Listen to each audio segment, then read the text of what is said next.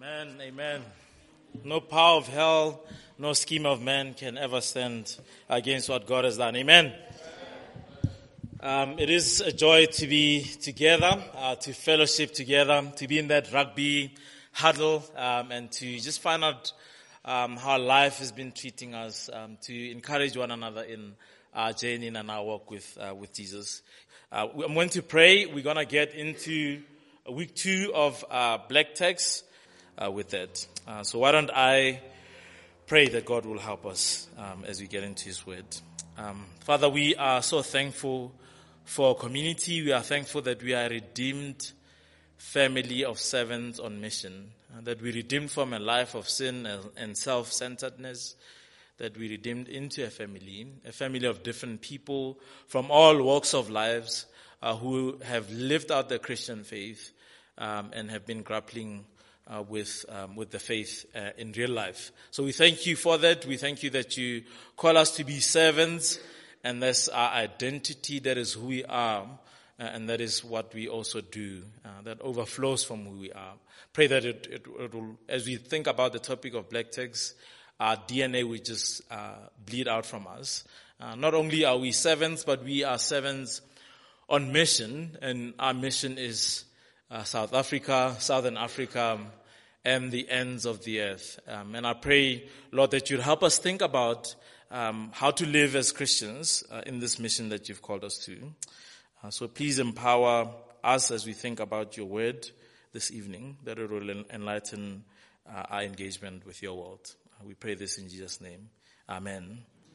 Um, so we started last week uh, looking at uh, that topic, and I, I think from for those who are joining us, perhaps you don't know what we mean by black tax. Hopefully, you already um, have uh, discovered uh, what it is about. Uh, as our secretary Helen says, it's paying lots of money to help uh, people back home.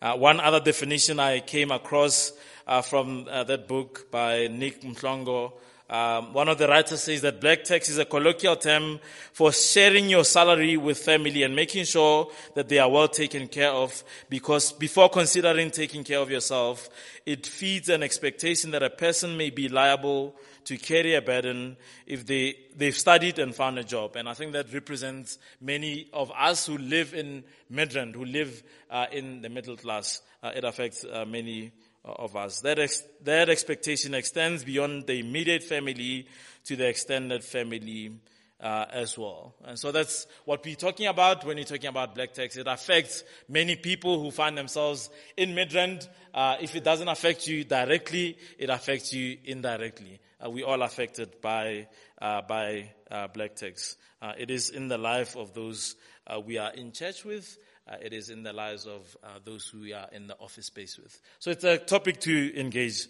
engage with. Uh, so we started last week just to recap what we said. We said that this is key to discipleship, what it means to follow Jesus, uh, because Jesus cares about people and he cares about how we handle our money. And we said that there are three different ways in which we can approach this topic. Uh, so with the books that are out there, uh, or two books, it sounds like I, I, read a lot of books. I read just two books um, on on black tax. One of them um, just emphasizes the concept of Ubuntu. Uh, that we, you are who you are because of other people. So that's a more collective view uh, of doing ethics. Uh, we said there's, uh, that that's the, that's the one thing. And what Ubuntu emphasizes is community over everything. Uh, so you are who you are because of others. Uh, you don't have intrinsic value, you have extrinsic value. You uh, take your value from uh, how you serve others. so you become a person by behaving like a person towards um, other people. As I wait for that aeroplane to pass, um, thank you to whoever poured water. This is how you should treat the men of God. Amen. It, there was ice in this thing. Amen. Next week we're gonna get a chair then, um, a couch. Amen. Uh, and I'm gonna be with um, the what do they call it? What's the pastor's wife called? The first lady. The first lady. uh, we back the aeroplane has passed. Um, so that's the first way, word is Ubuntu. The second one was, somebody help me if you were there. Ubulungu. What is Ubulungu? Ubulungu is the Western way of living, which focuses on the individual. Uh, the individual uh, is who, uh, the the uh, the person who, or rather, you have intrinsic value as a human, and you step out into the world uh, to prove that you have intrinsic value by making it out there. It's all about progress. Uh, it's all about success. And we saw that uh, Ubulungu uh, focuses on the self. Uh, and the positive with Ubuntu is that it tends to, I guess, focus on the the other people. and it tends to be sacrificial uh, in the way that people view money. It tends to emphasize responsibilities over rights. Okay, so that's Ubuntu. Um, so Ubulungu tends to uh, emphasize rights over responsibility. So my rights. So the other lady uh, who was writing on this topic, how to deal with black tax as a pro, emphasizes my rights. Uh, he says you must have self-love. Uh, and she, uh, she speaks from a, a Western individualistic uh, kind of worldview. The downside to Ubuntu is that it's open to abuse and you, you can never give enough for you to be given a status of, of being human. So it can be burdensome. Uh, the downside to Ubulungu, uh, on the negative side, uh, it can be that it focuses too much on the self. And so the way you do ethics is by saying, I look out for number one, uh, yet the Bible calls us to, to sacrifice. Uh, so those two worldviews have their positives and negatives, and we saw that the third way is what we want to employ as we think about ethics as Christians. We want to employ, and I think it goes to every aspect of, of our lives, not just to black tax. We want to be secure in the love that Christ has for us and then step out in loving ways towards others. Our rector preached a, a sermon on that in Galatians as he reminded us of, um, of what it means to live our lives out of the freedom, out of the love that God has for us. So please go onto our website uh, to check that out. So Ubulungu, Ubuntu, uh, but the main thing, uh, uh, the main approach for Christians is that we understand that we are loved, so we are freed to love. And that empowers us. We're going to see this week as we think about uh, the Christian way to deal with it, uh, with black tax that is. Um, but as we talk about the Christian way, um, we are actually referring to um, what what the Bible calls us to do, which is being being generous. Next week we're going to talk about another Christian way, which is setting boundaries. Uh, so I we need to be generous, but as you listen this evening, remember that we are going to talk about boundaries next week. Uh, so what does it mean to set those boundaries? Uh, so we looking at the Christian way to deal with black tax, how this Christian ethic of love empowers us to uh, to actually uh, step out in generous ways towards uh, others. And what does this love look like in action? And we're going to look at two specific scriptures uh, this evening. One is from Jesus' life. It is a scripture from Luke, and in Luke we see how God looks at the world. And then we're going to see another scripture in Corinthians.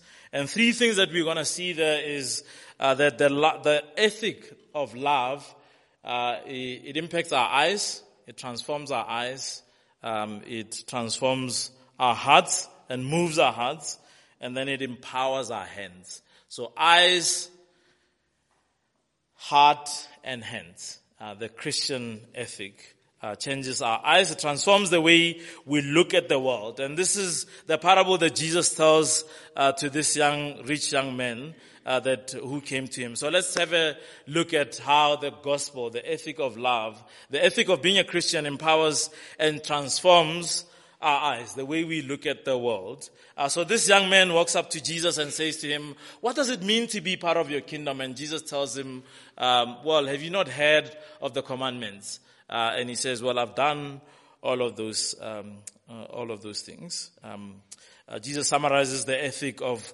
uh, of loving people as, um, the ethic of the Old Testament. He sums it up as loving God and loving neighbor.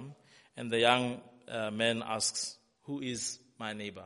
He was asking it to trick Jesus, uh, and then Jesus replies in verse 29. We're going to have it up. Uh, so that is in Luke's Gospel, Luke chapter 10, verse 29. Luke chapter 10, verse 29. Uh, please turn there uh, or follow on this on the screen as well.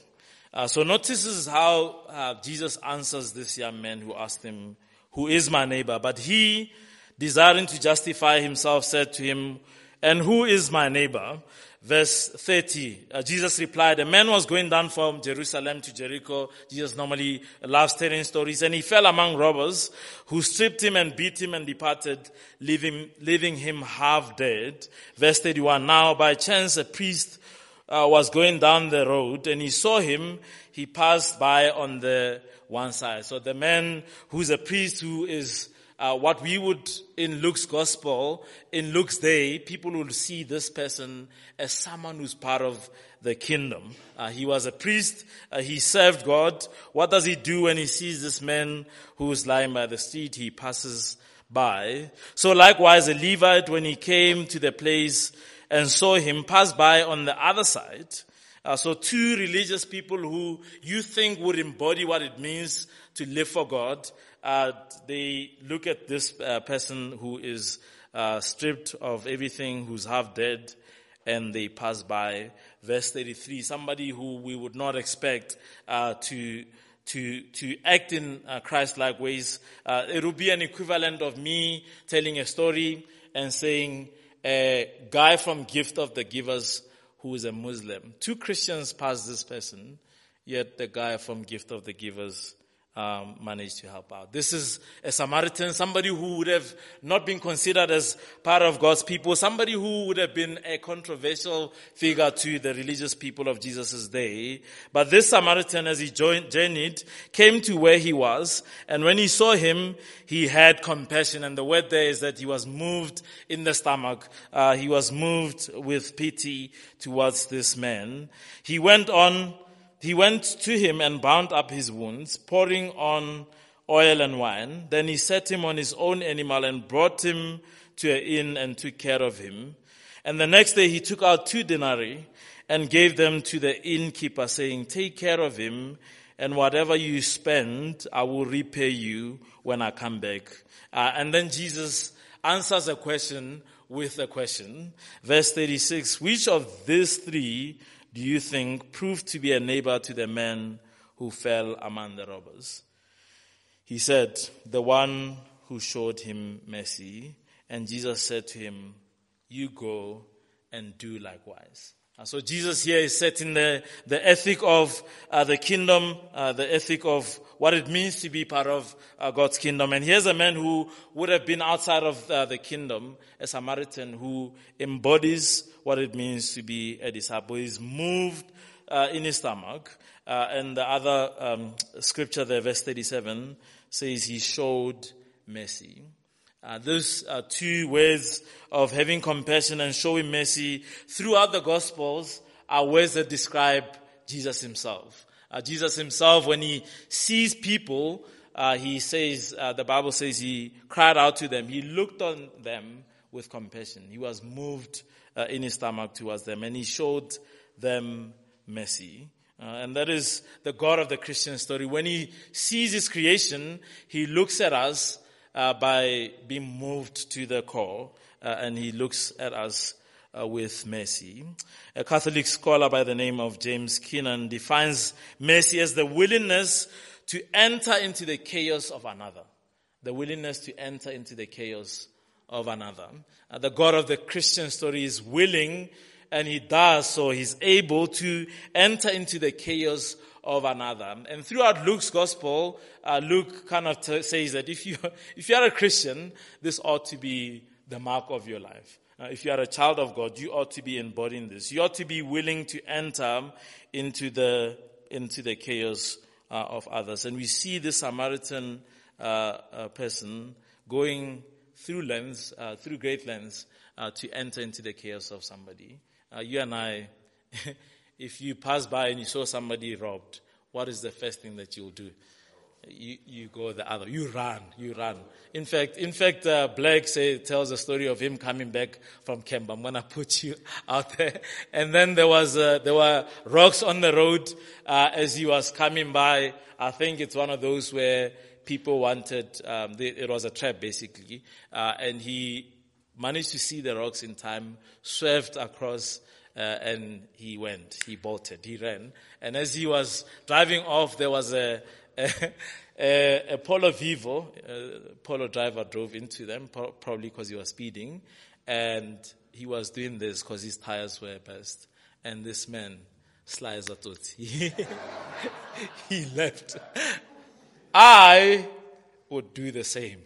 Um, here's the Samaritan uh, person who does the opposite, who steps into the chaos um, of others, uh, who steps into uh, the chaos of others. And Jesus puts this to his disciples and say, look at him embodying what it means to be a follower uh, of God. And almost saying that the Christian life ought to be marked by that. Um, it ought to be marked by one recognizing that God looks at us with compassion. Jesus embodies what it means to be a good neighbor by being compassionate towards us. And if we are followers of Jesus, we need to be transformed in the way, um, uh, so our eyes need to be transformed. The way we see people ought to be the way God sees people. When God sees people, He's moved uh, in mercy. Uh, when we see people, we ought to be moved in mercy. And that's the Christian ethic, right? Uh, when we see God, people the way God sees them, we will see neighbors to be loved and not people who annoy us or people who are to be used. Uh, I think we live in a culture where uh, we look at people by, we enter into relationships uh, thinking, what can I get out of this person? We dealt with that uh, in one of the sermons. Uh, how can I use this person to towards my end? Uh, that's the normal approach of living in Joburg. We're nice to each other. We network at work parties. Why? So that you can serve uh, my goals. Isn't that the, the, the order of the day? But when we see people the way God sees them, uh, we are going to see them as neighbors, just like the Good Samaritan did, just like Jesus does. Uh, secondly, when we see uh, people the way God sees them, we're going to see opportunities for service uh, rather than seeing problems.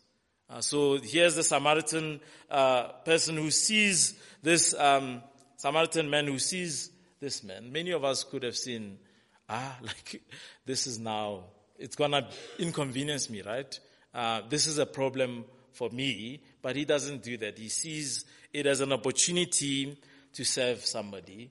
Uh, when we, when God transforms the way we see people, when we see people the way God sees them, we'll see them more as uh, opportunities um, of service rather than problems to be avoided. Uh, the third thing is when we see uh, people the way God sees them, we are going to see resources, and this is a New Testament ethic, where we see resources as a means to build relationships, as a means to establish human flourishing, and not as a means and as a commodity for self promotion. Uh, when we see people the way God sees them, we're going to see um, money and resources and our time as a commodity to the service of others and not as a way of self enrichment. Um, I wonder if in 2023, if we were to have more Christians who saw the world the way God sees it, uh, how different would our country be? Uh, how different will we approach even this topic uh, of black tax? Uh, so the gospel, uh, the love of Christ that he shows and displays as he's moved uh, in compassion towards others, we see here in Luke's gospel becomes the pattern for the Christian life as we ourselves see people the way God sees them uh, and as our eyes are transformed.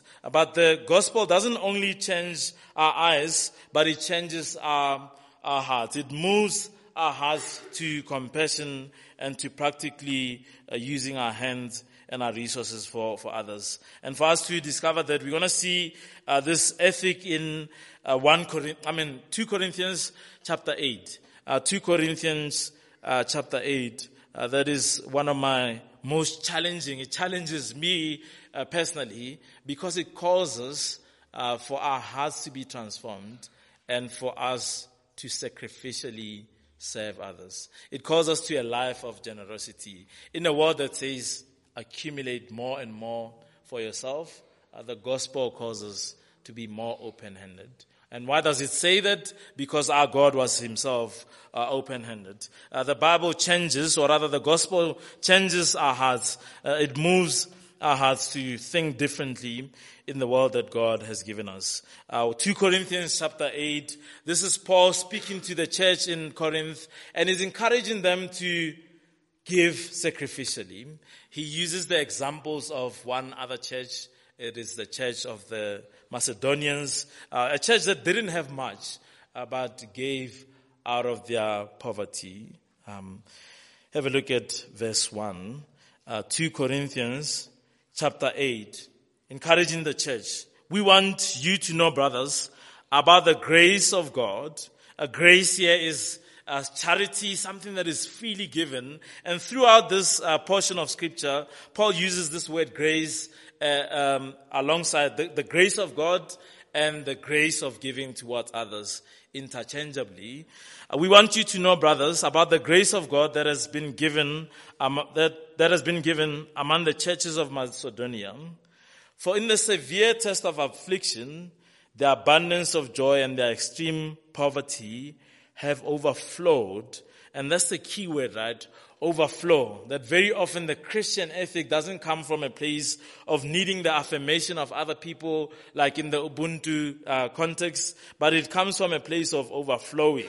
Overflowing the world of generous, generosity on their part.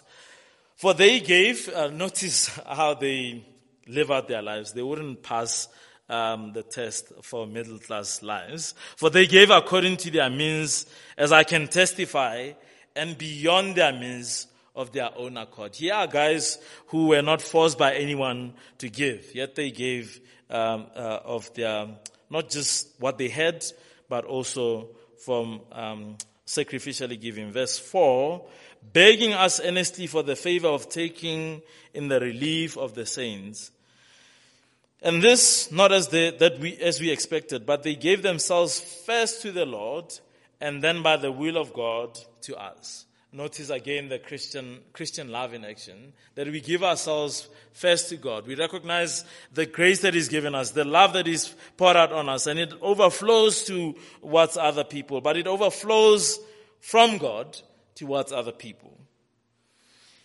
Verse 6, accordingly, we urge Titus uh, that as he had started, so he should complete among you this act of grace.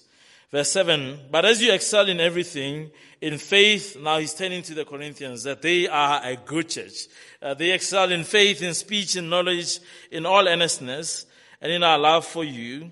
See that you excel in the act of grace as well.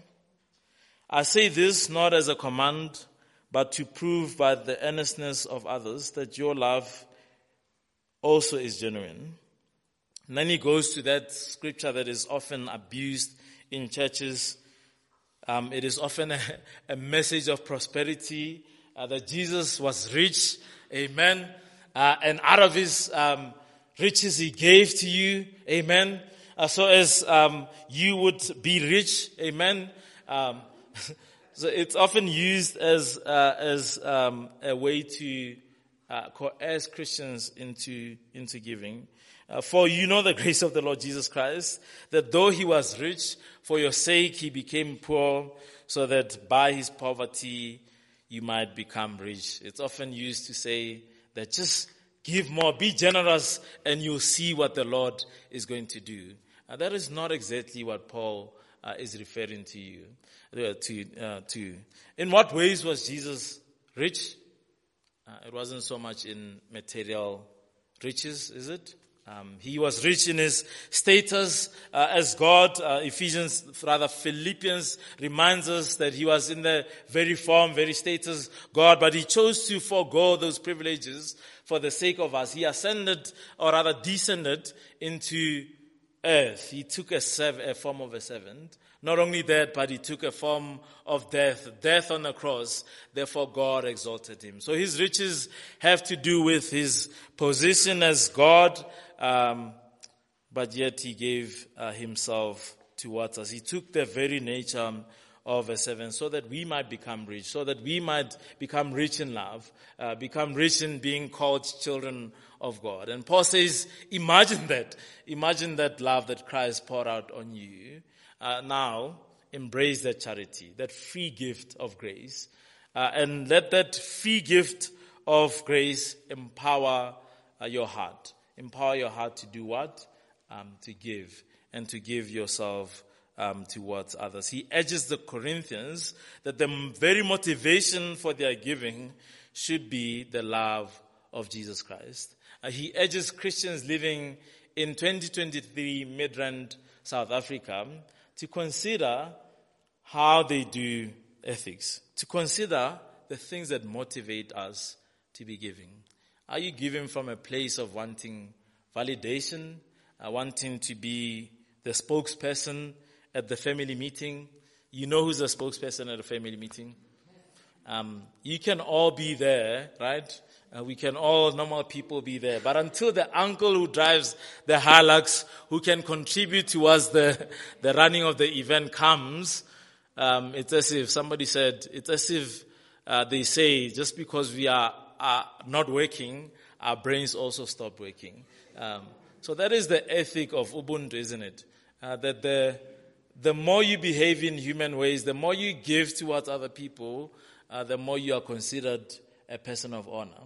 That is the ethic there. But the gospel transforms us. Uh, the gospel doesn't do ethics uh, that way. Uh, the gospel reminds us that God has loved us so that we can love others. The gospel is counter-cultural. In a world that tells us, be tight-fisted, hold everything that you get. Uh, the gospel reminds us that God didn't do that.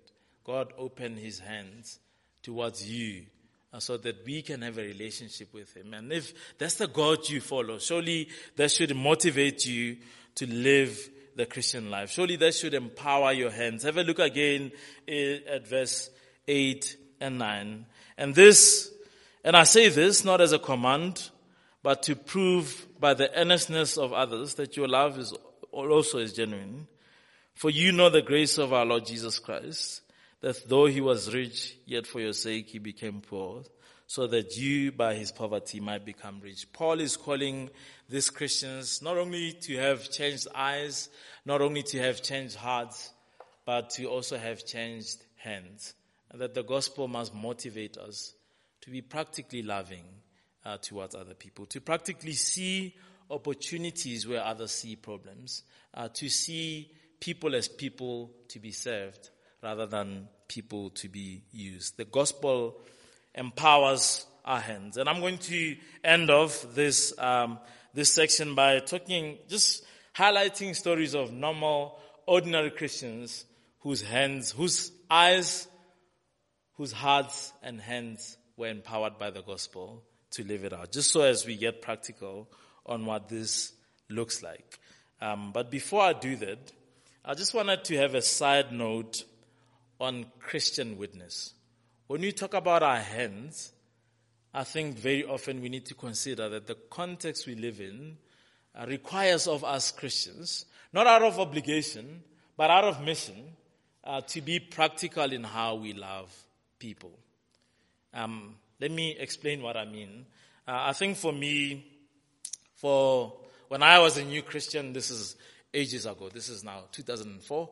Um, new Christian, I, I, became so zealous and I wanted to share the gospel with everyone, especially my family, uh, especially when I heard that the gospel means that Jesus is king.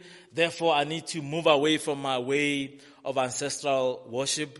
Uh, that was my big thing where I needed to challenge my family. Um, I had this posture of, I just want to challenge everyone. I just want to tell them how wrong they are and how Jesus loves them, right? Um, but it was void of love. Uh, it was more self-righteousness uh, than anything.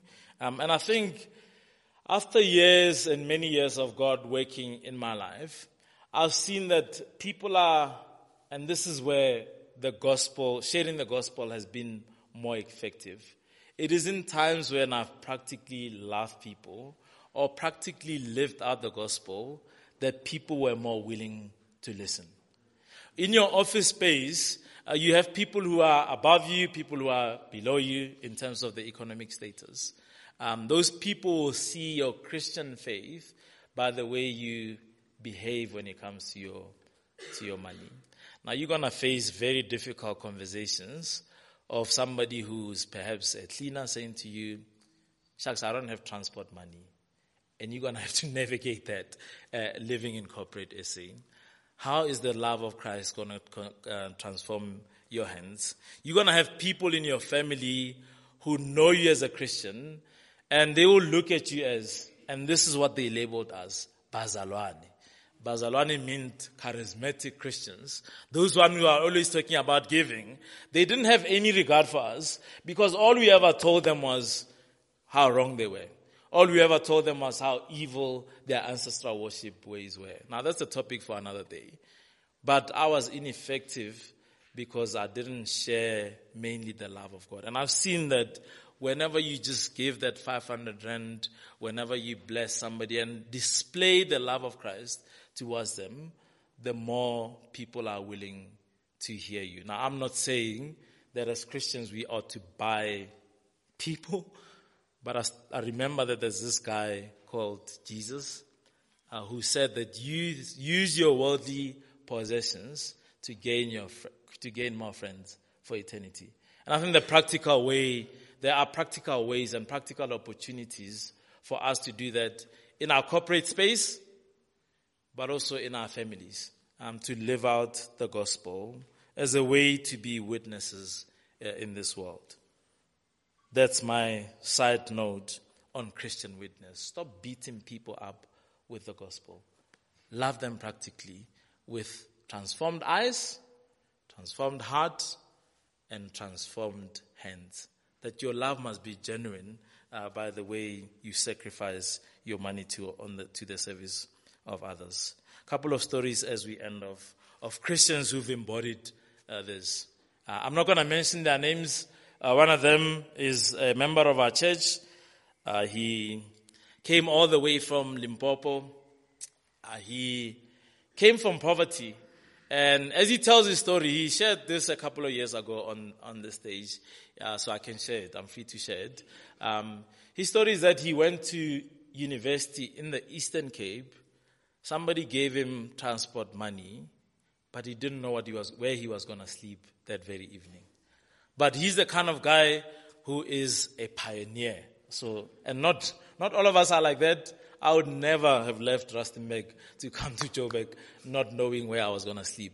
But here's this man going into university with nothing, not knowing if his bursary is gonna pull through, but he breaks through walls, he gets to university, he finishes uh, his article, uh, his studies, his articles, uh, and then he makes it uh, to become a CA. Uh, not only that, uh, so he starts off his life here with his wife, and they live here in um, Ebony Park. so they live um, a normal life, but he, as he shares his story, remembers, uh, he said he remembered when he came from and he wanted to uplift the lives of others. Now here's the thing, he's a married guy, uh, so it becomes a burden, right, when you have to help out others. Uh, but he showed practical love. Uh, he took the risk of starting a business, lived a moderate life, and then when he made it, uh, he bought a house here in Midrand, and then he made sure that his family from Limpopo is moved here, uh, that he employs some of them uh, to help them out uh, in with Black Tax, so that he they wouldn't continually have to depend on him. Um, so that's a beautiful story of somebody who navigated uh, Black Tax, uh, who in compassion was moved to what others who understood that as you Rise up, you must lift others with you.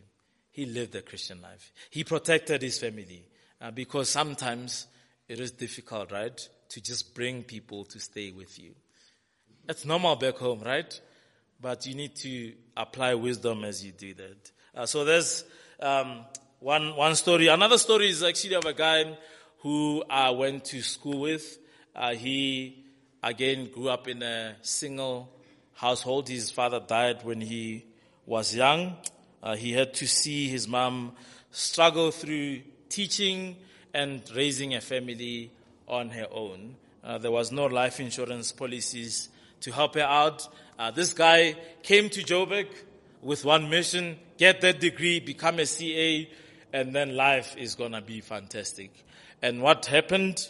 Uh, the township English and the, uh, was just, uh, he struggled in university. Uh, he failed his first year. He failed just about everything. In UJ, they have this thing called F5. F5 is you better try hard to pass everything at the end of the year. Um, and then if you don't do that, you get an F7. F7 means that you are, the department doesn't want to see you next year. Um, so that was his thing, but he spoke to a couple of Christians who had connections with the dean that helped him out to find another degree to do. He pursued another degree. Uh, he went to hustle his way into corporate SA. Uh, he had skills um, to uh, of business. He make it made it big in uh, business. Started multiple businesses. I remember that this guy was staying in Cosmo City for quite a, a long time, and the reason why they were doing that was because the house in Cosmo City was paid for. But in middle class Christianity, not Christianity rather, in middle class South Africa, uh, to stay in a place like Cosmo City does not have equal status to say, I stay in something, right? So a lot of, there was a lot of pressure to want to change and upgrade his lifestyle, um, to be like everyone else. But he chose not to. Uh, he chose to save up, buy uh, more houses, and now he makes money from those houses. What inspired me by his, about his story is that he helps out his family members. The one thing he uses to empower those below him is that he brings them here to help them get education. Uh, here's a man who's living out uh, the Christian life uh, with his family. The other story I told was of my neighbor from Zim, who is an engineer runs a business, but also he's got another business that employs people back home. Now I realize that those people are what we wouldn't deem as normal people, but they have the ability to make money. They have the ability to think about where they are. They have the ability to say, I'm not going to fall under the pressure of looking like I made it. Aren't we so obsessed with that as middle class Christians? I must look like I made it. I want when I go home they must hear me from a mile, a kilometer away when that car makes that sound. Vrr. if you don't know what that car is, it is a GTI. Um, it is what chokes many of our people in large amount of debt, isn't it? And there's pressure to do that. Uh, but here are people who uh, didn't succumb to the pressure, uh, but chose to live sacrificially and I think that's what the Bible calls us to do, to live sacrificial lives. Um, there are normal people who also um, can contribute that 500 rand, that 1,000 rand, that 2,000 rand towards saving others and making a difference uh, at home, to foregoing a meal or two at a restaurant for the sacrifice, sacrificing your money towards others. It is possible, isn't it? It is possible to not feel the weight of it. It is possible to sacrifice um, takeaways for the sake of others. It is possible to be empowered by the gospel um, to do that. Uh, there are other ways, of course. Um, I've seen a guy by the name of Walsh Dube. Uh, he is in Tembisa. One of the things that he does, uh, he studied theology in the UK, and he had this this grappling. So I study theology, I can either work at a Bible college and earn a stable income or go and empower the youth in Tembisa. He chose the other thing, to go empower the youth uh, in Tembisa. One of the things that they do, and I think here's a practical thing that I think some of us can actually partner with Walsh, is that they revamp people's LinkedIn um, profiles. They help uh, young people to fix their CVs so that they can get jobs. And he posts stories on Facebook of guys saying, Thank you, I got that, that job. Uh, you prepared me well for that interview. So if that's your skill set, come chat to me. We can alleviate black, uh, black tax by doing those kind of things. Um, but I just want to end off with the story of um, our church, and I think this is encouraging. Um, our church has a school called Nokuphila. And is a school that exists to serve young young children um, who are coming from uh, underprivileged backgrounds. And I think what moved me was the one time when I was doing Bible study there. So we every year get the opportunity to do missions at Nokuphila. Uh, and we teach the kids the Bible. A couple of years ago, we had a church in Tembisa where we taught the kids the, kids the Bible. So I had an experience of uh, teaching the Bible to grade fives, grade six uh, kids. And I can I tell you that there's a massive difference between the kids that I saw at Knock and the kids that I saw in the hood. Um, and the thing is just resources. Uh, those kids, these kids have more resources. Same backgrounds, but from early childhood, what the Love Trust does is that it empowers early childhood teachers to teach children at a young, young age to know the basic thing of reading. Do you know that there's many people who cannot find jobs who are going to be dependent uh, and who are going to continue the cycle of black tax because they simply cannot read and therefore unemployable. Here's a Christian organization that is dedicated to empowering early childhood development uh, centers, empowering children to just learn the basic skill of reading.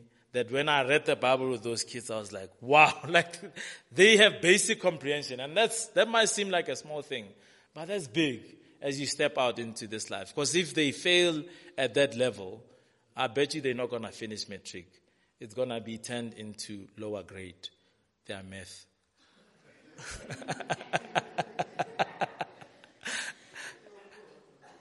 um, there was a jab at, uh, at Black Newborn again. But that is inspiring, isn't it? Now, that is a Christian way of looking at how to serve other people, that we are living in a context. And we need to think about ways in which we can uh, contribute. Candice, I think you serve uh, at the Love Trust, isn't it? You serve as uh, in teaching once a month there. You can come chat to me about the program that they run, uh, where you can read with a child. So you, they link you up, and you can actually do basic comprehension uh, with a child. And may God help us to have our eyes transformed, our hearts transformed, and our hands to practically see opportunities where others would see problems uh, to be moved in compassion for the sake of our people and to be a salt and light where God has placed us. Amen.